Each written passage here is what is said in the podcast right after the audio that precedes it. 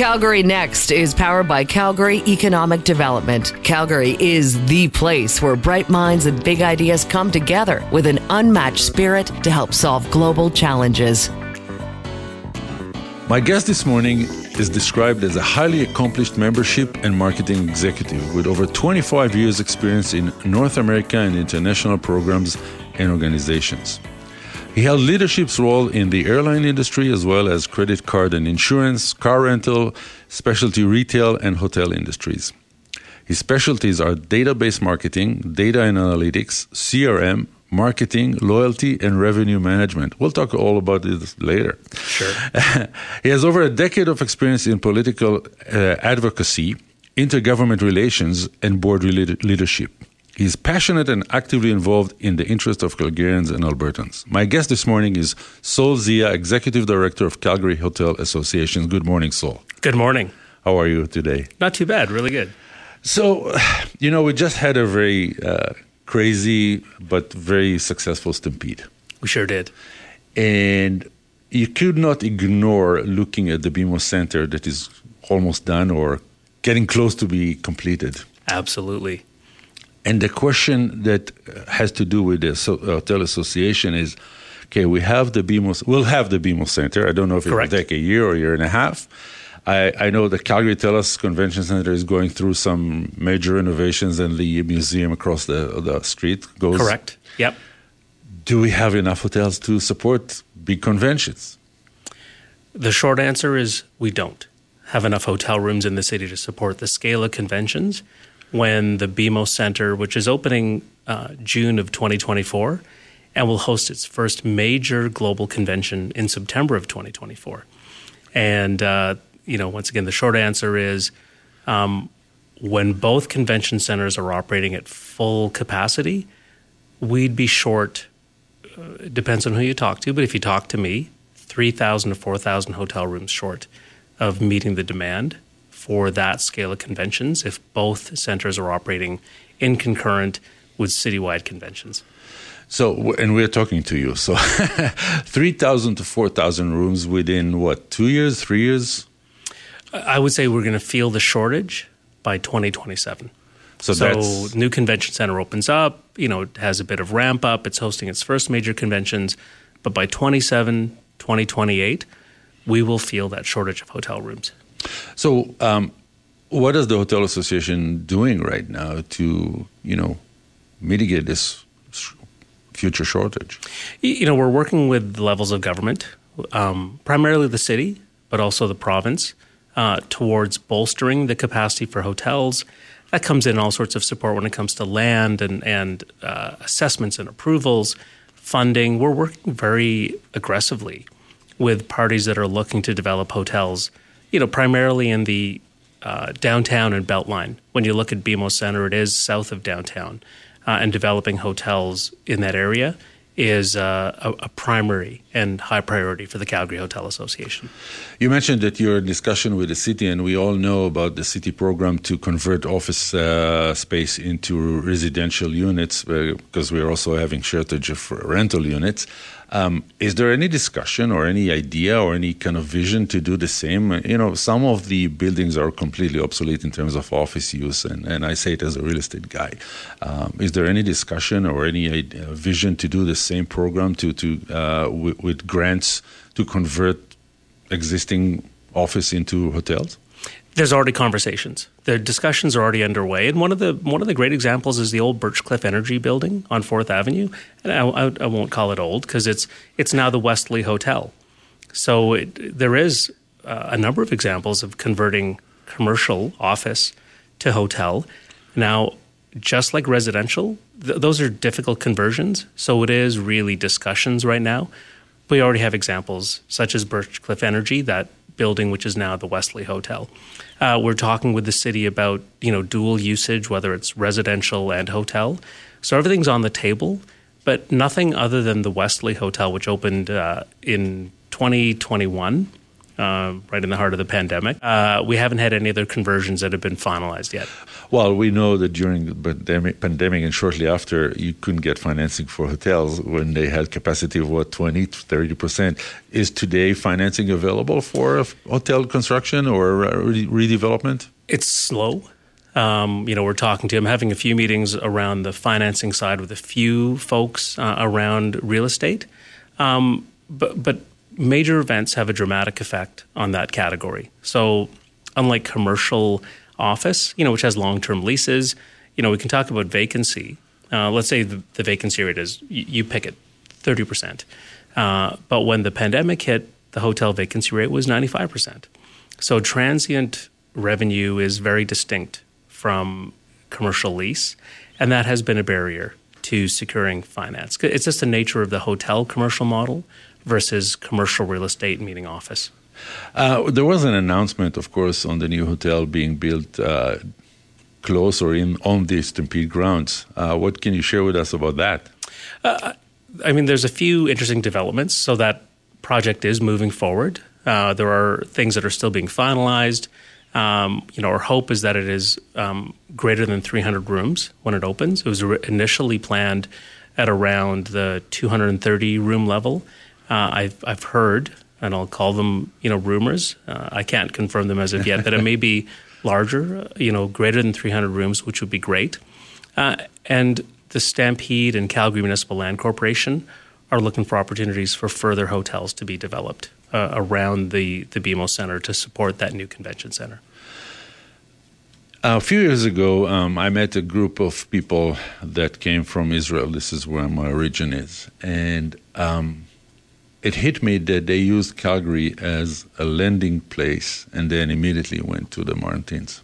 Uh, stayed maybe one night just after they landed. How can we keep some of this tourism and some of this money to support the retailers, the hotels, the cab drivers, the Uber drivers? How can we as a city, not just during Stampede, uh, keep some of this revenue and keep some of those tourists walking on and exploring our city. You know, I'm going to start with an observation, uh, and then I'll answer the question. But you know, for those of us who travel through the U.S., you know, airports like Los Angeles, Denver, Salt Lake City, Chicago, we're all used to seeing that sign that says Banff slash Calgary. Even though you're getting on a plane nonstop to to Calgary from any one of those airports, it's Banff slash Calgary. And and you're correct that a number of people land at YYC get into a bus or transportation and go straight to the resorts. Uh, now, one way to, you know, and a great way to, let's say, very nicely disrupt that would be further progress on the Calgary Airport downtown Banff rail line. You know, giving folks, uh, first of all, a sustainable way and path to the mountains, uh, but a logical and nice way to spend a night in Calgary, whether it's on the way to the mountains or on the way back. But currently, you're right. You, you, land, you you get into a nice motor coach, and you head straight to Banff, and you may come back to Calgary, or that coach may take you to another market. But we have a lot of people who bypass Calgary because they're going straight to the resort mountain markets, and one way to to shift that, uh, and it's it's actually very good development, and we'd like the provincial government and the city government to to move forward on it, is that Calgary Airport downtown Banff rail line. So you're in support of the rail line to Banff? 100%. Uh, because it will, the highest frequency will, will, be between the Calgary airport and downtown. It, it also provides, it's not just for tourists, it provides a new backbone of transportation for hotel workers. Let's face it, living in Banff and in the mountain regions is quite expensive. It's very difficult um, given vehicle and all that to move folks who are living in the Calgary area and want to work in Banff. Um, when you look at other markets where, you know, sometimes they're rail line, Toronto, you know, I've heard 30, 35% of those moving on the rail line are folks working um, at the airport uh, in that instance from, from other parts of the city. Uh, so it's not just supporting visitors, which it does. I'll yeah. get back to that, but also supports the ability for, for workers to move between one market and the other. Well, uh, so we have to take a commercial break. As we know, uh, as you know, commercial is part of the business. uh, my guest this morning is Sol Zia, Executive Director of Calgary Hotel Associations. And again, we want to thank uh, our sponsor, Calgary Economic Development, for their support over the last two and a half years. Calgary Next is powered by Calgary Economic Development. Calgary is the place where bright minds and big ideas come together with an unmatched spirit to help solve global challenges. Calgary Next is powered by Calgary Economic Development. Calgary is the place where bright minds and big ideas come together with an unmatched spirit to help solve global challenges. We're back with our guest, Sol Zia, Executive Director of Calgary Hotel Association. So, Sol, I want to change now completely the subject. Because sure. when I read your bio, I go, oh, there's a lot of things I can talk with this guy, not just about hotels. And one of the things that caught my eye as a business owner was the revenue management, your expertise in revenue management. Um, how important is revenue management to a business, any business, because you come from big businesses that you were in leadership positions, and I'm talking. Let's let's focus on the small to mid-sized businesses, and what makes a good revenue manager?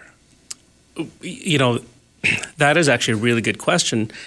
And I, I try. What, what takes what makes a really good revenue manager is two components, two dimensions. I would say education so someone with a very strong financial acumen, great with tables and spreadsheets and those reports, and then time, the the ability to see various cycles. Uh, so revenue management in the work I've done has always been around in travel and tourism. And let's uh, let's be very honest and blunt. Major events have a huge impact on travel and tourism. It's a very sensitive category. Uh, I'm not saying I'm not diminishing banking or other areas. Um, you know, whether it's financial services or, or um, retail, uh, dining. But you look at major events like 9 11, the financial crisis in the uh, 2008. 2000, 2008, yeah. 2009, um, COVID, the floods in Calgary, SARS in Toronto. The first category to always get hit when something big happens is travel and tourism. Let's look at the financial crisis of 2008. The first thing that got cut was um, people weren't flying. You, know, you weren't you weren't traveling. You had to get your senior vice president to sign off on a on um, an arrangement to to fly anywhere. Just because the bottom, the first thing in the bottom line that's cut is travel. Right? It's it's a sensitive area. So you need that time, that ability to to think logistically about the impact of major events. We talked about conventions right. uh, the first part of this interview, and you know conventions coming in. Uh, you know the the smarts of it comes in understanding okay what's the right price for for groups and large groups? But if you give your whole airline you know if you give the entire flight or the entire hotel to a group how much revenue you're giving away in terms of folks who are coming in corporate travelers? So it's um it's definitely a science. I wouldn't say it's an art. Uh, it, and you need you know just like any good scientist you need that scientific method and that time to observe but you also need the financial acumen and uh, the financial acumen of a lot of folks, and it's not through their fault, when you go through two years of pandemic, meaning there's no revenue for two years, you forget how to manage revenue. So we're actually in a ramp up in a, in a, a relearning period, I think, for both air and hotel, which are you know the most common areas you talk about revenue management. Sure, there's revenue management in other commercial areas such as real estate, whether it's residential or um, or office and lease but it's um, that application. So what what takes what what makes it uh, someone good is you you can't come out of school and do it right away. You actually need to see a few cycles, quite a few quarters. Um, because it's the predictive element. You, you have to get you, you, have to get hit a few times. You have to get hit and figure out a way to recover, um, and then look at that long. You still have to think long term. You know, so when you look at the revenue manager, managers around Alberta during the pandemic, they were thinking 24, 25, 26. They had to look past their current state and their profit and loss statement of that day and think to the future and make decisions in the future. Um, everyone's crossing their fingers, but those who are really um, good at it were logistic long term thinkers. Mm, interesting. Is there any industry or any business that doesn't need revenue management? Uh, no, but the, the periods and cycles. Uh, but you know, revenue management and travel is an interesting thing. And you know, I've spent a lot of time in loyalty. And at what point do you take someone redeeming points? You call it whatever points you want. Do you want that seat for someone redeeming points, which is sort of a different way to to calculate cash? Do you want to offer points to someone staying in a hotel? Does it cover the cost of housekeeping?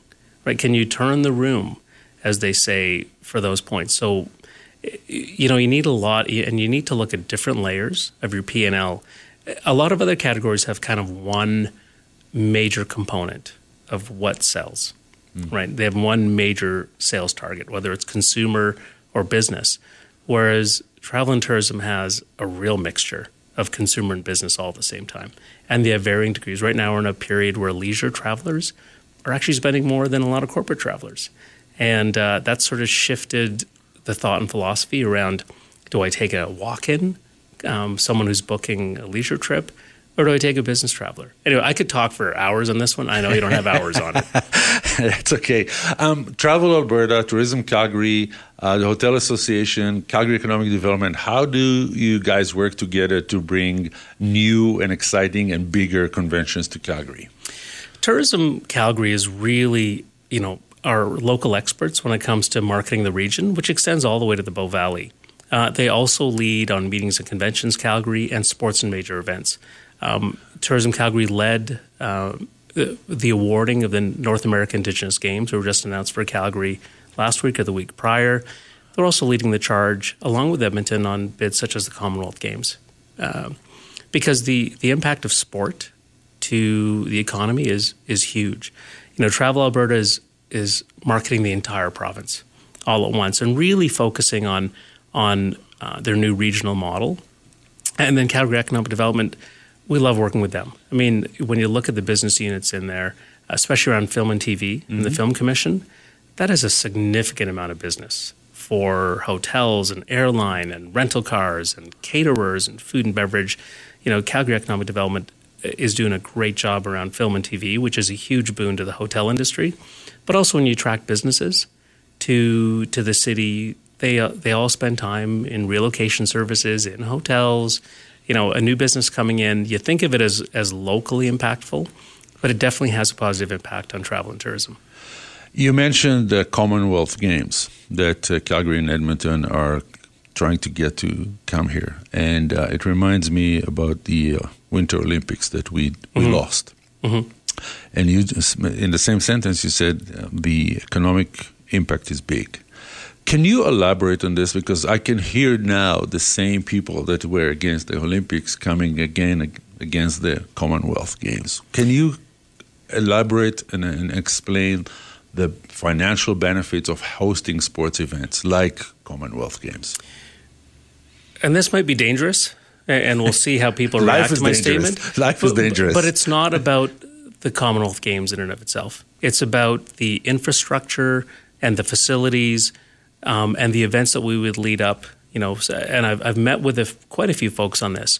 It's not about the Commonwealth Games, but it's not not about the Commonwealth Games, but it's about the 20 events we would secure leading up to it, whether it's volleyball championships, rugby, cricket, uh, aquatics.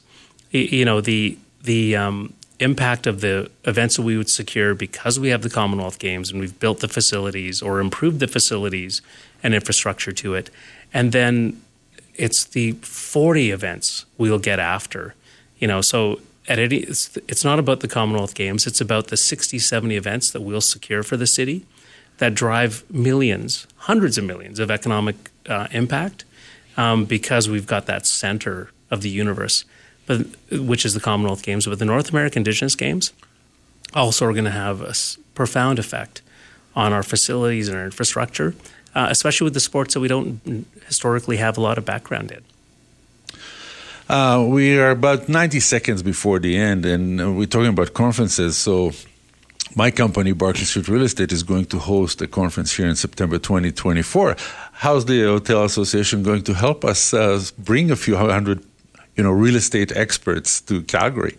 You know, as I mentioned, Tourism Calgary is the leader on meetings and conventions Calgary, but the Hotel Association we get involved with with conferences and events, and our goal is to make make it interesting. So if there are th- ways to make the the event attendees or those who came in from out of town have an even more, you know, have a better time, a more pleasurable visit, because it's it's the repeat visitors. You come in town, you know, for the Barclay Street conference, you have a great time, and you you're itching to come back whether it's you want to do the stampede or you want to do any of the other you know events we have or come back for something it's the repeat visitation where the hotel association might look to to support you even further. Uh, my guest this morning was Sol Zia, Executive Director of Calgary Hotel Associations, and good luck with getting us more uh, rooms and, and more conventions. I sure hope so. Calgary Next is powered by Calgary Economic Development. Calgary is the place where bright minds and big ideas come together with an unmatched spirit to help solve global challenges.